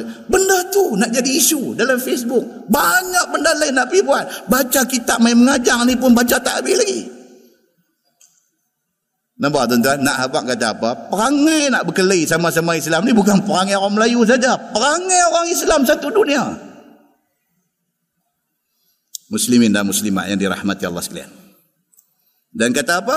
Yang kata Habil ni budak baik ni apa? Bila pak dia Nabi Adam kata persembahkan korban. Dia cari kambing hak paling cantik paling sehat paling elok. Itu dijadikan persembahan. Aku tak ada tujuan lain. Aku tak kisah aku dapat kahwin dengan iklimah ke tak. Aku tak kisah dia kata. Yang penting Allah suruh buat benda ni ayah aku habak kata Allah suruh. Aku akan persembah yang paling baik kepada Allah. Kerana aku nak keredaan Allah. Ini budak baik. Baik maka bawa keduanya akan korban keduanya itu. Dihantar atas bukit. Okey dia ni bawa gandum geriksi pi bubuh dia ni bawa kambing hak paling elok pi letak sana. Hmm? kemudian berdoa Adam alaihi salam maka turun api dari langit makan korban Habil. Oh, Tuhan tunjuk. Turun mai api putih daripada langit pi sambang kibash kepunyaan Habil. Begitu dan kata Qil ada satu riwayat kata diangkat kibas itu ke dalam syurga. Ini satu riwayat. Diangkat kibas itu ke dalam syurga. Maka dipelihara akan dia. Yakni kibas Habil itu sehinggalah ditebus dengannya akan Nabi Ismail alaihi salam ini satu riwayat. Satu riwayat dia kata apa? Kibas yang dipersembahkan oleh Habil tu turun cahaya putih, hilang kibas tu. Kibas tu Allah disimpan satu tempat. Bila dia nak turun balik ke dunia? Sewaktu Nabi Ibrahim habak dekat anak dia Ismail. Nabi Ibrahim kata, Allah perintahkan aku sembelih Waktu tu. Ismail serupa macam Habil juga. Dia kata, kalau ini perintah Allah, jalankan ayah. Bila dia serah diri dia, Allah ubah. Ganti dengan kibas kata riwayat ini dia kata kibas itu adalah kibas Habil dulu ni. Allah turun balik di situ. Itu riwayat. Jangan pula saya duduk tanya ustaz sahih tak benda ni? Wah pening pula lah. Bab telaga barhut saja pun tak habis-habis. Ya Allahu Akbar. Saya pernah baca satu kitab dulu Muhimmah fi ilmi hadis. Lama dulu di Masjid Kelang Lama Kulim. Dah keluar dah cerita telaga Barhut ni. Barhut pun sebut, Barhut pun sebut, macam-macam sebutan lah. Burhut pun disebut. Keluar dah masa tu tapi masa tu tak apa kalut dengan masalah sahih tak sahih ni tak apa kalut lagi. Kalau tidak saya rayuh dalam Facebook pula lah. Saya salah seorang lagi buat keluar telaga ni. Hari ni keluar cerita tu. Duk petikai. Masalah telaga barhud ni ada tak ada apa semua dia memang ada. Memang disebut dalam hadis Nabi. Bahkan disahihkan hadis itu oleh Ibnu Hibban. Disahihkan hadis itu. Nasaruddin Al-Albani pun hasankan hadis itu. Bak telaga tu tak ada masalah. Masalah hak cerita sambung selepas telaga tu. Cerita kita pergi raya panggil nama kau tu di telaga tu ada suara bunyi ke tak apa. Kadang-kadang unsur-unsur Israelia dia menyerap masuk di dalam riwayat-riwayat yang boleh dipakai. Dia ada masuk unsur-unsur ini. Okey. Dan orang yang baca pun kadang-kadang bukan dia bertujuan nak promote benda-benda palsu. Dia just baca dalam kitab. Dia pun kadang tak cukup masa nak pergi cek, nak takhrij setiap riwayat yang ada dalam kitab yang dia baca. Ni macam tafsir Nurul Ihsan ni tuan-tuan. Macam-macam riwayat ada ni. Kalau kita salahkan satu orang tu kerana dia baca teks kitab yang dia baca ni, dia baca teks ditulis tak betul, kita salahkan dia. Pasal apa hang tak cek dulu? Duk cek tu tak main baca kitab. Tak mudah tuan-tuan nak cek satu-satu riwayat itu betul-betul status dia apa tak mudah. Dalam pada dok cek tu ada satu dua riwayat yang terkeluar yang kadang-kadang ada unsur Israeliat. Janganlah besarkan sangat benda-benda macam ni.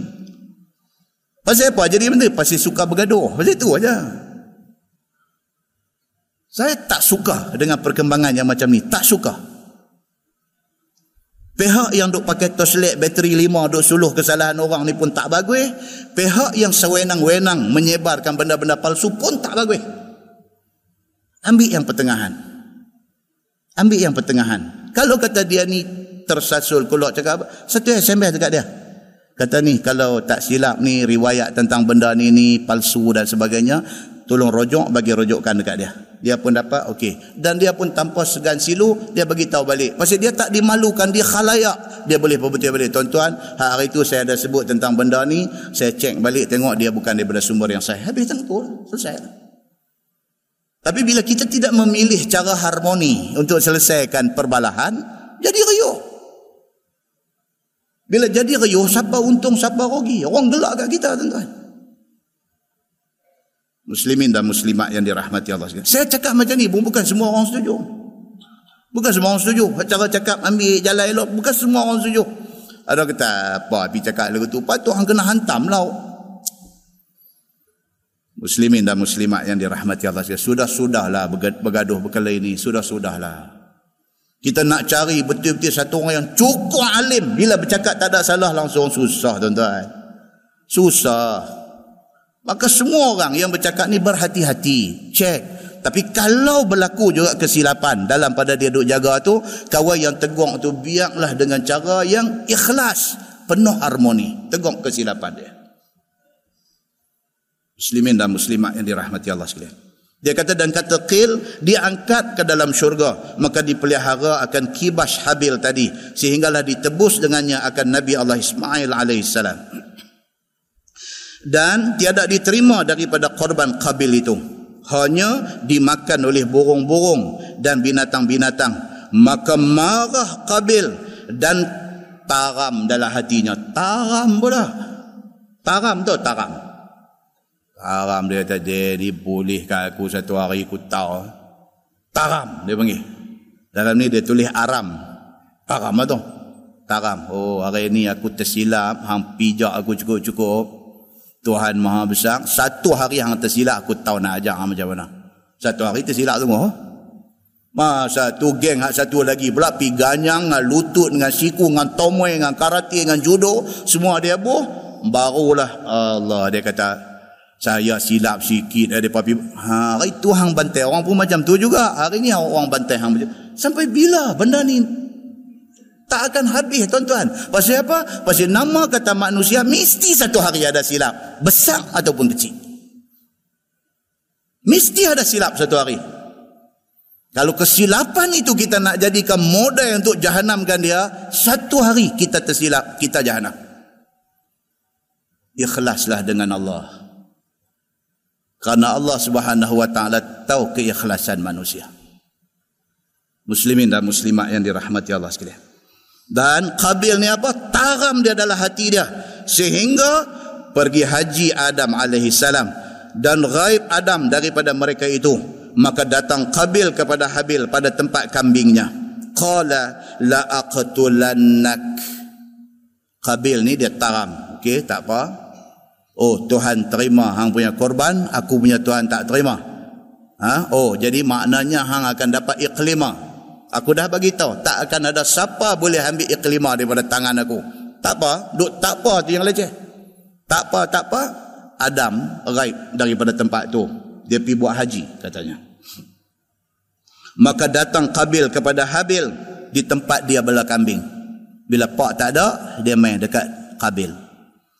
Qala la aqtulannak. Direct dia cakap. Berkata Qabil, demi Allah, aku nak bunuh hang. Ui tuan-tuan takut tuan macam ni. Kalau dia main-main dia cok tikam mati ya senang pi dak main habaq lu aku nak bunuh hang ni leceh. Ini dia panggil pembunuh yang sadis. Pembunuh yang sangat kerin hati. Dia main abang, agak-agak aku nak buat apa kang? Dia ni pun kata kita adik beradik, tak usahlah, sudah-sudahlah bergaduh. Dah, dah, dah, aku nak buat kang, aku nak bunuh hang hari ni. Eh, kita kalau orang main cakap lagu tu kan. Takut kita ni. Biar gangster main pukul-pukul mati terus senang daripada main lagu duk bagi kita takut macam tu. Aku nak bunuh hang hari ni. Ni pukul berapa lah ni? Dia kata pukul sembilan. Sembilan tiga minit. Aku nak bunuh orang sembilan setengah sekali lagi. Lagi kita takut. Sembilan setengah lagi aku nak bunuh orang. Dia kata. Tengok, eh, ni tahu berapa lama ni. Tengah jam lagi ya. Dan nak dan keluar masjid ni. Duk ingat lagu tu. Dia mai dekat dekat dekat Habil. Qabil kata la aqtulannak. Berkata Qabil demi Allah aku nak bunuh hang. Kerana Allah Subhanahu wa taala terima korban hang, aku tak puas hati, dia kata. Qala innama yataqabbalu Allahu minal muttaqin. Kata Habil yang baik yang betul benda ini. Dia kata hanya Allah Subhanahu wa taala terima korban itu daripada orang yang muttaqin. Dia kata jangan marah aku. Kan ayah dah abang. Allah akan terima korban orang yang bertakwa. Bukan kerana aku ni habil maka Allah terima korban aku. Bukan kerana hang nama kabil Tuhan tak terima korban hang. Tapi kerana ayah kanda abang Allah akan terima korban orang yang bertakwa. Hang pun boleh jadi orang yang bertakwa. Aku pun boleh jadi orang yang bertakwa. Kita usaha untuk jadi orang yang bertakwa. Allah akan terima korban kita. Oi, dia buat cakap panjang pula. Aku nak bunuh hang. Eh? Dia kata orang yang muttaqin itu adalah orang yang takut Allah dan suruh dan junjung segala suruh dan tegah Allah. Dan kata Habil lagi, la in basatta ilayya yadaka litaqtulani ma ana bibasitin yadiya ilaika liaqtulak. Demi Allah dia kata jika engkau hulurkan tangan kau supaya engkau dapat bunuh aku maka tidaklah aku akan hulurkan tangan aku untuk bunuh engkau. Dia kata kat dekat apa nama abang dia. Qabil abang dia. Dia kata abang, kalau sungguh abang nak bunuh saya, saya tak akan lawan. Yang kata Habil ni. Abang, dia kata kalau abang hulung tangan abang dengan senjata nak bunuh saya, abang jangan takut, saya tak akan lawan. Dia kata. Dia jawab lagu tu dekat abang dia. Inni Allah rabbal alamin. Bahwasanya aku takut Allah subhanahu wa ta'ala. Tuhan rabbal alamin. Pasal apa saya tak lawan abang? Pasal saya takut Allah. Bukan kerana abang-abang. Bukan kerana abang badan shendo. Bukan kerana abang gangster. Bukan kerana abang tak. Bukan kerana tu. Tapi kerana saya takut Allah. Saya tak akan lawan abang. Dia kata. Firman Allah, "Inni uridu an tabu'a bi ithmi wa ithmik." Bahawasanya aku nak bahawa engkau kembali ke akhirat dengan membawa dosa aku kerana engkau bunuh aku dan dosa engkau. Dia kata dekat Qabil, abang dia. Saya tak lawan abang pasal saya takut Allah. Dan yang kedua, pasal saya tak mau. Saya balik menghadap Allah dalam keadaan saya bawa dosa saya, saya bawa dosa abang. Saya tak mau. Tapi kalau abang bunuh saya, abang balik menghadap Allah dengan dosa abang satu, dengan dosa saya. Dosa abang bunuh saya. Sekali abang bawa pergi menghadap Allah. Abang susah di depan Allah esok. Dia cakap lagu tu. Firman Allah, Fatakuna min ashabin nar. Maka dengan kerana tu, engkau wahai abang, akan jadi orang yang masuk neraka. Kalau abang teruskan niat abang bunuh saya, saya tak akan lawan abang. Tapi abang ingat, abang dengan dosa abang satu bab, dosa abang bunuh saya satu bab. Abang kena pergi mengadap Allah dalam keadaan macam tu. Dan abang akan masuk neraka, dia kata. Dia cakap lagu tu. Dan tiadalah aku, Habil kata, dan tiadalah aku kehendaki balik akhirat dengan membawa dosa engkau, wahai abang. Saya tak mau saya balik mengadap tangan berlumuk dengan dosa. Saya tak mau abang, dia kata. Maka sebab itu aku tiada mau nak membunuh abang. Firman Allah, "Wa dzalika jazaa'uz zalimin." Dan demikian itulah balasan segala orang-orang yang zalim. Dia main tajuk kecil, dia kata kisah bunuh Qabil akan Habil. Ha. Tu baru dialog, tak bunuh lagi, baru dialog. Ni baru nak main bunuh betul ini. Hmm. Firman Allah, "Fatawwa'at lahu nafsuhu qatla akhihi." maka mengelokkan baginya oleh nafsunya akan membunuh saudaranya. Qabil bulat hati. Hang nak cakap apa apa aku tak peduli, aku nak bunuh hang hari ni. Tentu ingat balik cerita Nabi eh, cerita Sayyidina Osman nak kena bunuh. Oh saya ulang tak tahu berapa kali. Pasal sangat benda kejadian Osman kena bunuh tu Oh, sangat banyak pengajaran ada dalam tu. Ta'asub ekstrim yang membuta tuli ini menjahanamkan. Antar saya sebut kata Osman ni satu orang sahabat yang dijamin syurga. Aku tahu dengar. Osman hang tu saya sebut jasa-jasa yang hang buat semasa hidup Nabi. Kami tak mau dengar. Ha, jangan cerita kata hang salah seorang daripada sahabat yang duk berdiri di atas bukit Sabir yang Nabi apabila naik duk atas bukit bukit beringgut bergerak Nabi injak dengan kaki dia Nabi kata isbir ya Sabir sabar wahai Sabir uskun ya Sabir tenang wahai bukit Sabir fa inna alaika nabi kerana yang doa ada tehang lani Nabi Siddiq Sayyidina Abu Bakar As-Siddiq dan Nabi sebut nama-nama sahabat ni termasuk Osman bin Affan. Hantar sebut benda ni. Kami tak peduli. Hari ni kami nak bunuh hang wahai Osman. Pasal apa tu? Pasal dia dah jadi otak dah tak boleh jalan. Diri sudah dikuasai oleh nafsu jahat.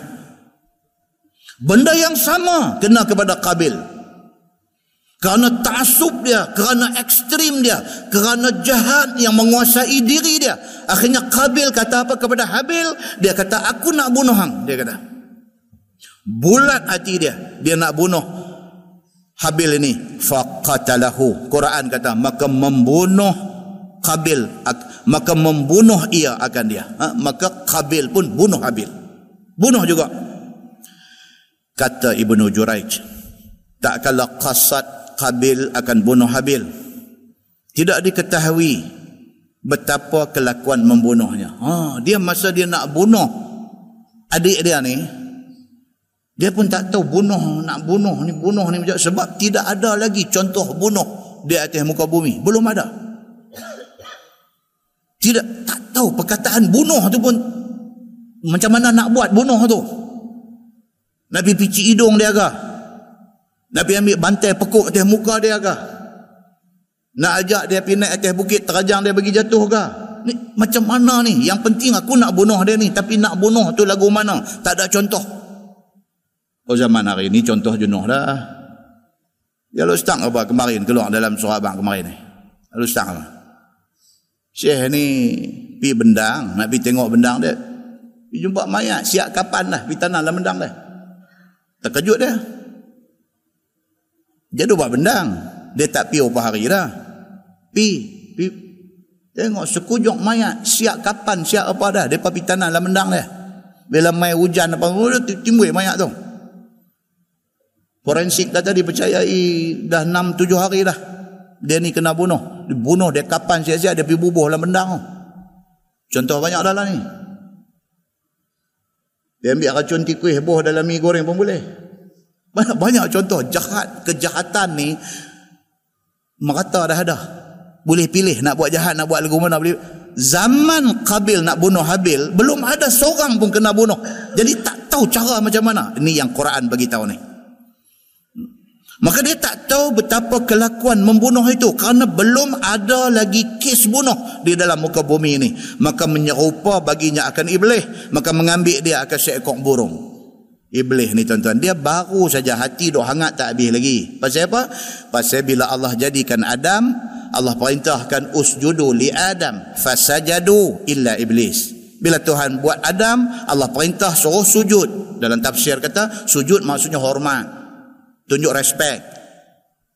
Fasajadu maka semua makhluk yang ada dah. Sebelum Adam maka tunjuk respect kepada Adam illa iblis. Melainkan iblis dia duk cekak pinggang. Dalam hadis muslim dia kata iblis duk cekak pinggang. Maka kerana tu kita hari ini dilarang cekak pinggang. Kerana menyerupai keangkuhan iblis dilarang. Cekak pinggang ni. Pasal apa? Kerana menyerupai keangkuhan iblis.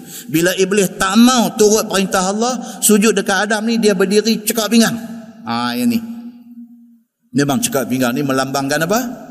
Sombong. Melambangkan sombong. Nah Maka iblis ni dia baru saja duk sakit hati, luka hati duk berdarah, duk menitik, tap tap tak habis lagi. Bila tengok anak Nabi Adam ni sudah jadi hal, merupa iblis ni dengan rupa burung. Hmm? Dia nak buat contoh kepada Kabil ni. Maka menyerupa baginya iblis, maka mengambil ia seekor burung, maka ditaruh kepalanya di atas batu dan dihampas dengan batu lain ke atasnya. Kabil melihatnya. Iblis ni dia mai tunjuk satu sampel pembunuhan kepada Kabil burung sama burung dia main macam mana kan dia pelekoh kawan ni bagi jatuh dia ambil batu buah atas kepala dia kata. Begitu jadinya. Hmm? dan Kabil melihat benda itu maka ditaruh ia akan kepala Habil di atas batu dan dihampas dengan batu lain. Maka mati ia di Jabal Nur. Dia kata kejadian ini mengikut riwayat ini. Dia kata di Jabal Nur. Jabal Nur ni di mana tuan? Di Mekah. Jabal Nur Baik, dia kata umurnya 20 tahun pada ketika itu. Pada masa dia kena bunuh tu umur baru 20. Dia kata. Dan tak kala sudah dibunuh Qabil akan Habil, maka tinggal akan dia. Tiada diketahui apa nak diperbuat. Kerana ia, yakni kerana Habil adalah mula mayat Bani Adam di atas muka bumi. Tadi nak bunuh, tak tahu nak bunuh macam mana. Dah bunuh nak buat macam mana. Ni pula satu bab pula. Dah bunuh dah ni nak buat macam mana ni? Dah bunuh ni. Mayat ni pakai tinggal lagu tu aja kah? Nak ambil apa tali pi ikat-ikat dia kat pokok mana ke macam mana nak buat ni dengan mayat ni? Begitu jadi. Maka mengkasat makan akan dia oleh binatang-binatang. Dia pun ingatlah ni ni lah pi cari tang-tang mana ada binatang yang boleh makan ni pi lempak mayat ni di situ biar binatang makan mayat dia ni. Dia kata. Maka menggalas akan dia oleh Qabil itu di dalam 40 hari. Dia kata, dia duduk galas mayat tu saja 40 hari. Dia kata, duduk galas. Ini riwayat. Ini riwayat. Kata Ibnu Abbas tahun. Dia kata. Sehinggalah berbau mayat itu. Maka menghendaki Allah memperlihat Qabil akan jalan kematian anak Adam pada tanam. Ah, mai pula nak tunjuk pula macam mana nak settle benda ni. Maka Allah menyuruh dua ekor burung dendang berkelahi. Tuhan pula hantar. Tadi iblis merupa. Tunjuk cara bunuh. Cara nak simpan mayat. Allah hantar burung juga mai. Untuk nak tunjuk. Maka membunuh seekor akan yang lain. Maka mengorek ia dengan paruh dan dengan dua kakinya satu lubang. Kemudian ditariknya. Ia akan yang mati itu ke dalam lubang. Dan kambus dia dengan tanah. Maka Qabil melihatnya. Ha. Allah hantar burung mai tunjuk. Sebab ini tak ada contoh lagi atas dunia ni. Nak buat lagu mana? Tak ada contoh. Nak buat lagu mana? Macam kita lah. Kalau kita tak ada contoh, kita mentadbir masjid. Kita nak buat masjid jadi macam mana? Tak tahu, tak tahu ni nak buat macam ni. Orang lantik aku jadi jatuh kuasa ni. Aku nak buat lagu mana ni? Masjid ni nak buat lagu mana? Guna tak buat apa? Hari ni senang. Hari ni kita tak payah fikir, tak payah perah kepala otak. Kita tengok contoh mana-mana masjid yang makmur. Apa mereka buat, kita buat. Senang. Cari je. Dua ada banyak lah ni. Dua ada banyak masjid-masjid yang aimarah hari ni. Apa masjid tu buat sehingga dia jadi aimarah ni? Apa yang dia buat? Hmm. Kadang-kadang tuan-tuan, ada masjid-masjid ni, tabung masjid ni tak ada duit. Orang tak buah duit. Pasal orang tak buah duit? Pasal orang tengok tak ada apa kat masjid tu. Dia kata aku duk bagi duit dah berpuluh tahun dah. Apa dia buat? Orang tanya benda tu. Tapi bila mai satu jawatan kuasa mai, dia buat macam-macam program dalam masjid. Tiba-tiba tuan-tuan, tabung kuliah pengajian dengan tabung jemaat, tiba-tiba tak pernah-pernah dapat 4,000, 5,000 sekali jemaat. Pasal apa? Rupanya anak karya yang majoriti, yang ramai ni nak melihat sesuatu. Bila mereka bagi duit, mereka nampak apa yang mereka dapat daripada masjid, mereka tak rasa sayang duit, mereka bubuh. Dan kita duk pegang masjid kita tak buat apa, orang tak bagi duit. Dia tak bagi pun daripada daripada duk simpan daripada buat apa pun tak tahu. Orang tak bagi. Banyak dah masjid duk bagi laporan benda macam ni. Oh dia kata Masya Allah Ustaz Dulu tabung Jumaat kami Nak pi seribu, seribu setengah pun Sakit Ustaz Alhamdulillah lah ni Tiga ribu paling rendah Dia duk main empat ribu, empat ribu setengah macam tu Dia duk maintain tiap-tiap Jumaat Alhamdulillah Pasal apa tuan-tuan? Pasal orang nak tengok duit tu apa jadi dengan duit tu? Orang nampak dari segi pembangunan infrastruktur orang nampak dari segi program orang nampak dari segi imarah masjid tu orang nampak. Dan orang tak rasa sayang duit nak bagi. Pasal dia tahu aku bagi ni duit aku digunakan aku dapat pahala. Aku bagi.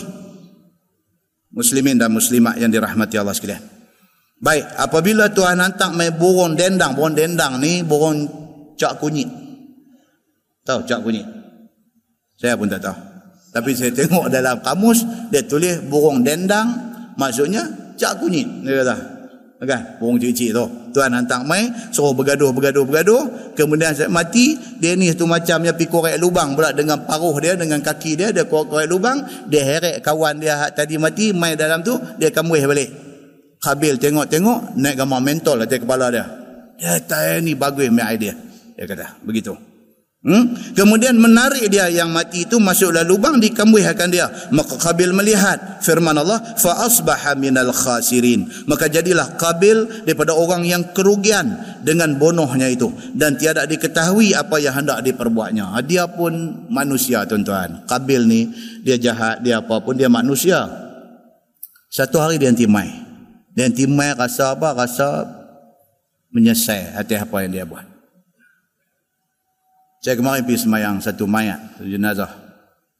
Jumpa satu sahabat kita. Budak muda, duk kerja kelang.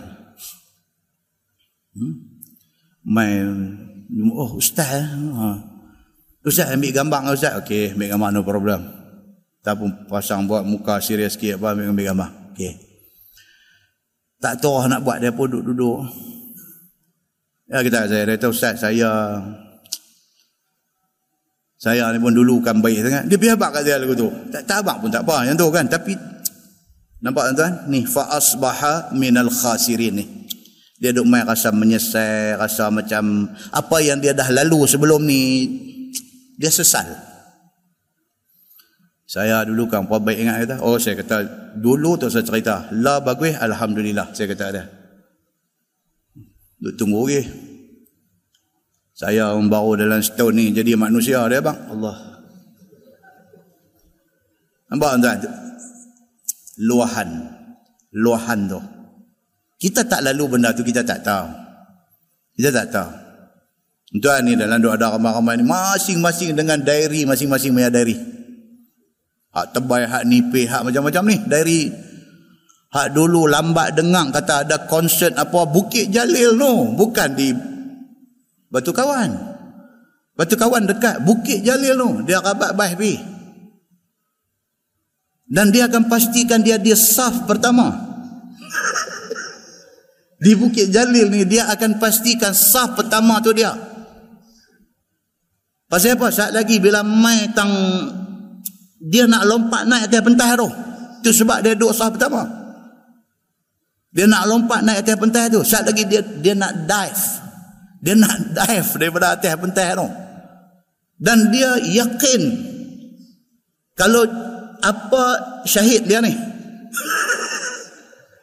dia nak dive daripada atas pentas ni tuan-tuan ni dia dia tak boleh tahan ni dia shan yang kata orang pilih kata shan ni dia shan dia dah main shan tu tuan-tuan. Saat lagi dia main dia putih wayar tu dia lari atas pentas tu dia ya dia lompat. Dia somersault. Dan dia jatuh dan para sahabat yang ada di bawah ni para sahabat. Sambut dia. Dia akan pastikan sahabat ni tak kena tanah ni. Mereka sambut dia. Mereka bilang pula one two three lambung balik dia pergi atas pentas tu. Dia dah lalu dah episod tu dalam hidup dia. Satu hari ni mai gantung janggut mai duduk depan kuliah pengajian nampak kita tengok kita tak tahu dia punya rekod lama dia tu hanya orang yang mengetahui saja tahu. Orang macam ni tuan-tuan. Allahu Akbar. Macam mana dia punya appreciate ni? Dia hargai apa yang Tuhan bagi kat dia ni. Kehidupan yang dia dapat lah ni kehidupan yang tenang ni dia tak boleh nak explain. Ketenangan yang dia rasa hari ni. Dan sudah pasti dalam hati dia akan ada satu ingatan awaklah aku dulu macam tu apapun alhamdulillah aku dah berubah. Macam ni mereka ada. Manusia tuan-tuan. Manusia. Itu sebab Tuhan kadang-kadang dia dia dia extend, dia prolong, dia tambah umur, dia bagi kita ni cukup masa untuk menyelesai cerita dulu. Dan untuk nak jadi orang baru dalam hidup ini. Tuhan bagi, Tuhan bagi peluang. Kadang-kadang kita tengok satu orang jahat ni, kita kata dia ni apa lebih mampu ya buang lagi. Dah, Tuhan saja simpan dia. Pasal apa? Dengan harapan dia akan berjumpa dengan cahaya keimanan dalam hidup dia. Bila dia dapat yang tu tuan-tuan, air mata saja boleh keluar nak ceritakan terima kasih dia kepada Allah Subhanahu wa taala. Walaupun dah main pattern baru apa semua-semua ni kadang duk, duk music-music apa duk usik dia pun kalau kaki tak gedik pun ibu jari duk gedik dia, dia shot juga tu. Pasal cerita lama tu ni. Dia shot juga ibu jari lagu duk, lagu nak main lagu tu. Dia shot. Kan? pakai jubah pakai apa? Tapi kaki duk gedik naik gedik naik gedik naik. Kita tahu awak kaki tu oh baru dia okey. Dia, dia duk shot lagi. Dia duk shot dia duk spark mai lagi. Okey tu tuan-tuan. Pasal dia berubah. Doakan dia. Doakan dia. Supaya dia kekal atas perubahan itu. Muslimin dan muslimat yang dirahmati Allah sekalian maka demikian hal berlaku kepada Qabil ini. Fa asbaha minal khasirin. Maka jadilah Qabil daripada orang yang rugi dengan tindakan dia membunuh Habil itu. Dan tiada diketahui apa hendak diperbuatnya. Dia pun demai menyesal juga apalah aku pi buat macam ni? Sedangkan dia ni adik aku sendiri. Fa ba'asallahu ghuraban yabhathu fil ardi. Maka membangkit Allah taala akan seekor burung burung dendang juga dia buah ni ghurab ni burung gagak. Bukan burung dendang. Burung dendang burung cak kunyit. Ghurab burung gagak. Okey? Allah hantar mai burung gagak mengorek akan tanah dengan paruhnya dan dua kakinya. Dan dikambih akannya akan burung yang mati tadi. Di dalam lubang sehingga tertutup ia. Liyuriyahu kaifa yuwari sawata akhi supaya memperlihat akan dia yakni akan qabil itu. Betapa cara menutup dia akan mayat saudaranya itu. Allah hantar mai burung. Jadi cerita burung mai tunjuk ni semua cerita siapa? Cerita Allah dalam Quran. Ha, tadi bila tak mai lagi ayat ni duk dengar tadi duk kata ni ni mai hadis apa pula? Ni hadis palsu riwayat apa pula dah? Dia duk mai burung dua ekor mai duk tunjuk. Rupanya ayat Quran yang cerita kata burung mai tunjuk macam mana cara nak korek nak kambuh ni semua disebut oleh Allah di dalam surah Al-Maidah. Nah, baik. Firman Allah qala ya wailata a'ajaztu an akuna mithla hadzal ghurab maka kata qabil wahai kebinasaanlah aku ya wailatah hmm? binasalah aku lemahlah aku bahawa jadi aku seumpama burung gagak ini bila dia tengok Tuhan hantar mai burung gagak mai tunjuk macam tu dia sendiri bercakap kat diri dia. Dia kata ih koman sungguh aku. Sampai burung mai ajak aku. Aku sendiri tak boleh fikir benda ni. Nampak tuan-tuan? Allah Subhanahu wa taala kadang-kadang dia buat mai satu benda dia nak bagi manusia ni melutut pada dia. Apa saja Tuhan bawa mai nikih kapal terbang hilang ni pun nak bagi manusia melutut. Manusia melutut kepada Allah hari yang ke-40? Lima ke 46 dah. Tak tahu cerita lagi. Bil dok mai dekat kerajaan Malaysia setakat minggu lepas dah 160 berapa juta. Bil tu kapal terbang pi kapal yang pi apa semua tu bil dok mai kat kerajaan dah beratus juta. Tak tahu lagi. Sekeping secebis.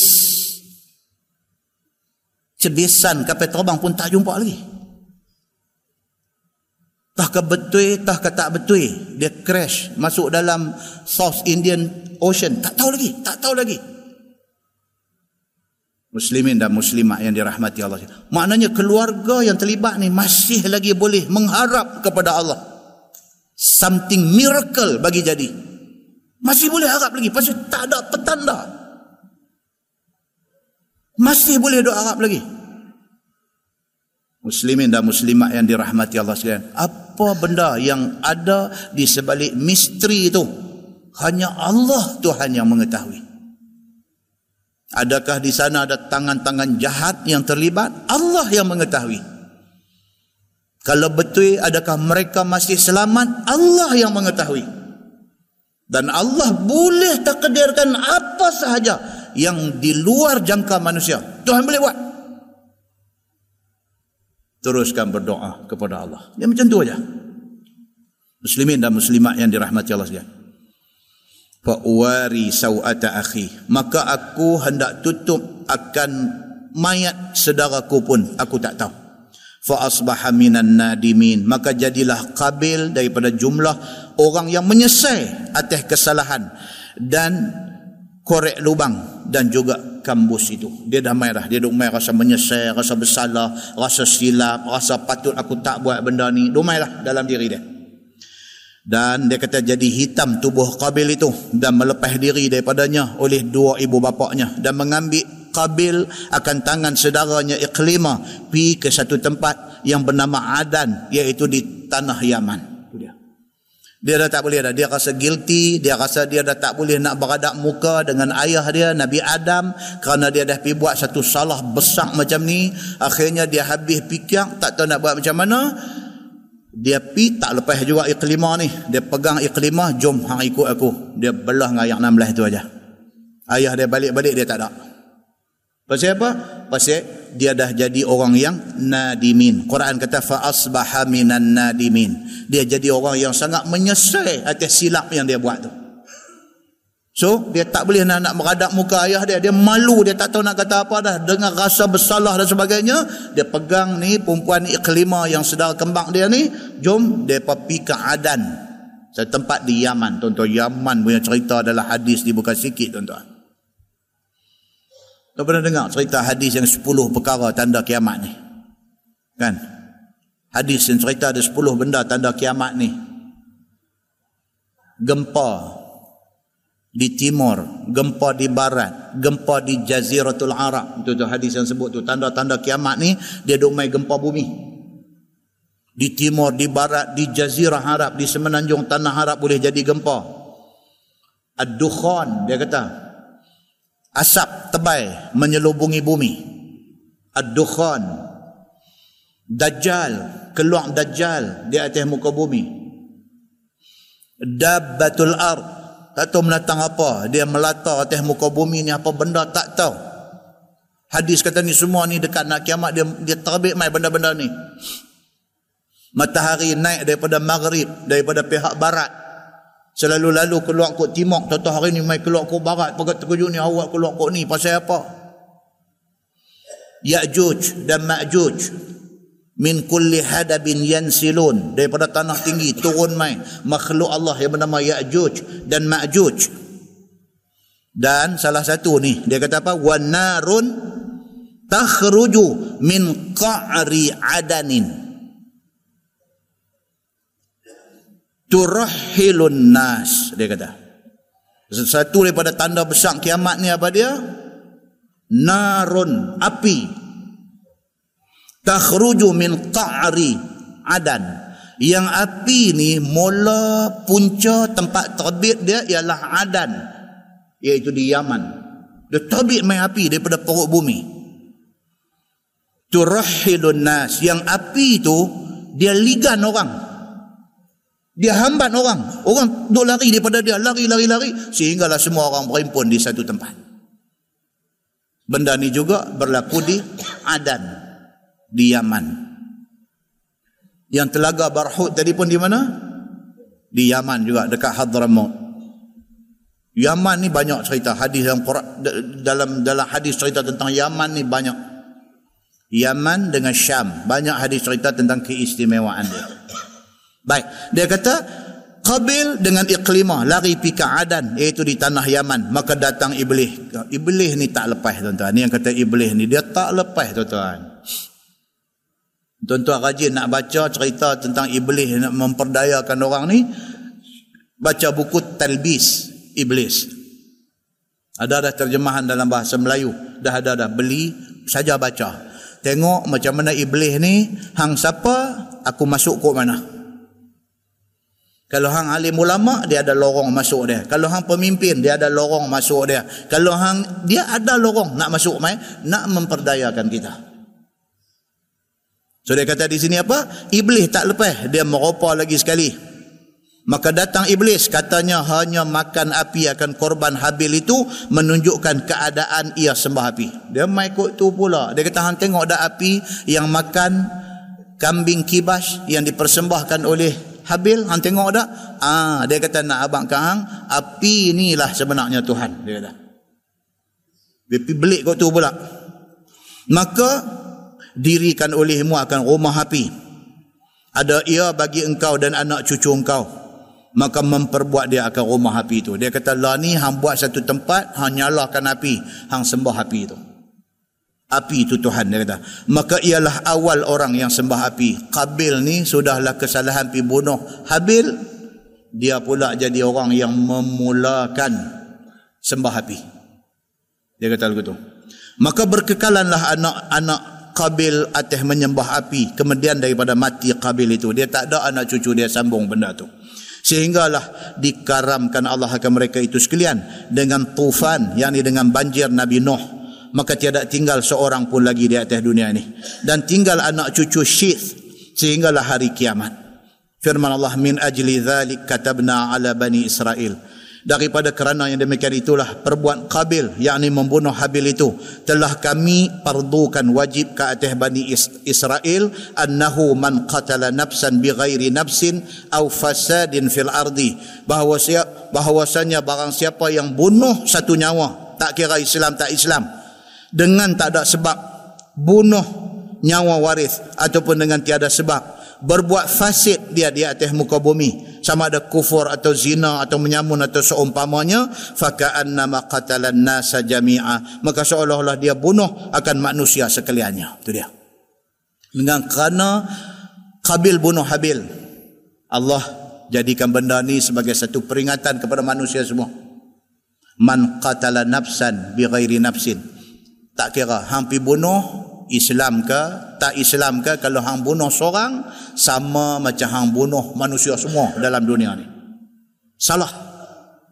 Kita ni bukan salah bunuh orang Islam saja. Bunuh orang bukan Islam pun salah tanpa sebab yang sebenar. Sebab yang sebenar apa dia? Kalau depa lawan kita orang Islam dilawan dan nak dibunuh oleh depa ketika itu kita lawan depa itu sebab yang sebenar tak ada pasal.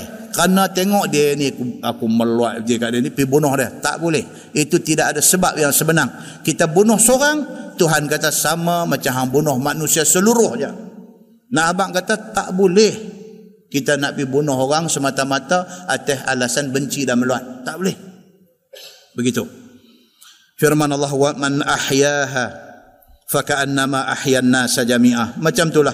Siapa yang tak bunuh orang dia menghidupkan orang itu maka seolah-olah dia menghidupkan manusia sekalian. Daripada sekira-kira binasa hormahnya dan peliharanya. Maka binasa hormah seseorang seperti binasa hormah orang kesemuanya. Hormah itu maksud kehormatan diri. Setiap orang ada kehormatan diri dia. Kita wajib menghormati dia sebagai manusia. Kan ini cerita YB Karpasing mati ni. Ya tu pun jadi riuh juga dalam media sosial ni. Dia satu manusia. Dia mati. Dia kembali kepada Allah, Tuhan yang mencipta. Dalam hadis cerita apa? Cerita satu mayat Yahudi lalu, Nabi bangkit berdiri bagi respect. Nabi bangkit berdiri sebagai tanda respect. Itu tidak salah, bahkan dibuat oleh Nabi sallallahu alaihi wasallam. Semua jangan lebih-lebih lah. Jangan lebih-lebih lah. Habis setakat hormat sebagai manusia. Full stop. Jangan lebih-lebih. Sampai pergi nak menyembah keranda dia. Sampai tak disuruh lah. Yang tu tak disuruh lah. Itu dia panggil terlebih. Kita kena ada satu garis pemisah. Takat mana boleh, takat mana tak boleh. Itu kita kena tahu benda tu. Bergembira atas kematian dia sampai pergi bercakap sumpah sana pun tak disuruh. Sampai nak pergi pun tak disuruh. Tuan-tuan, Islam ni dia ada cara dia. Dengar dia mati, kata inna lillahi wa inna ilaihi raji'un. Boleh tak boleh? Boleh. Tak ada masalah. Pasal apa? Pasal siapa pun bila mati, wa ilaihi raji'un. Kepada Allah dia kembali. Boleh. Pergi doa pula, pergi ziarah dia, pergi doa, Ya Allah ampunkanlah dosa dia ni. Tak boleh.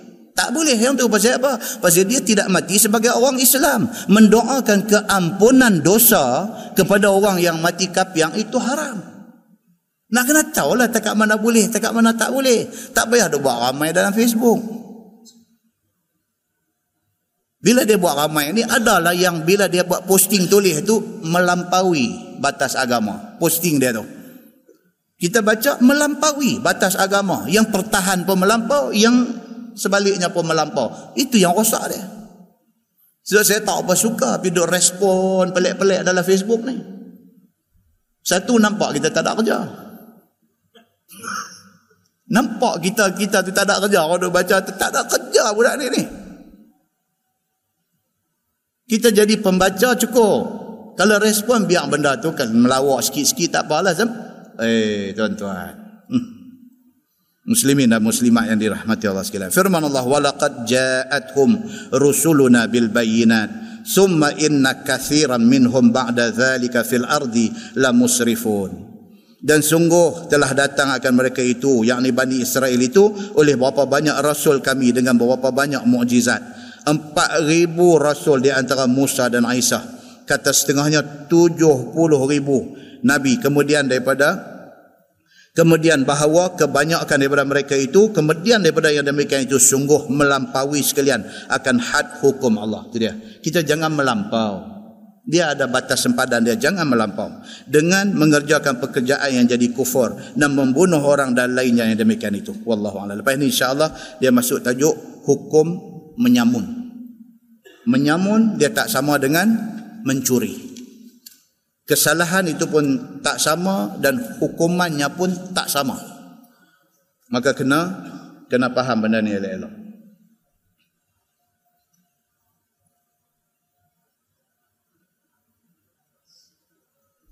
Lepas ni dia akan masuk hukum menyamun.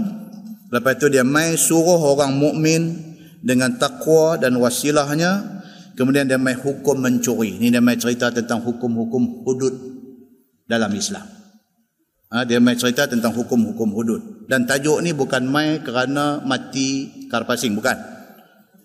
Memang ayat ni dia mai tentu. Dia mai tentu. Tentang cerita tentang hukum-hukum hudud dalam Quran. Kesalahan menyamun, kesalahan mencuri dan sebagainya. Apakah hukum yang disebut di dalam Al-Quran. Kita akan tengok insya-Allah kalau panjang umur. Kita tangguh dengan tasbih kafarah dan suratul as. Subhanakallah. أشهد أن لا إله إلا أنت بسم الله الرحمن الرحيم والعصر. إن الإنسان إلا الذين آمنوا وتواصوا بالحق.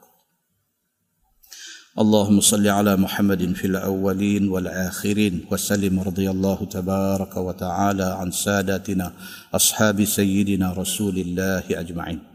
بسم الله الرحمن الرحيم. رضينا بالله ربا وبالإسلام دينا وبمحمد نبيا ورسولا.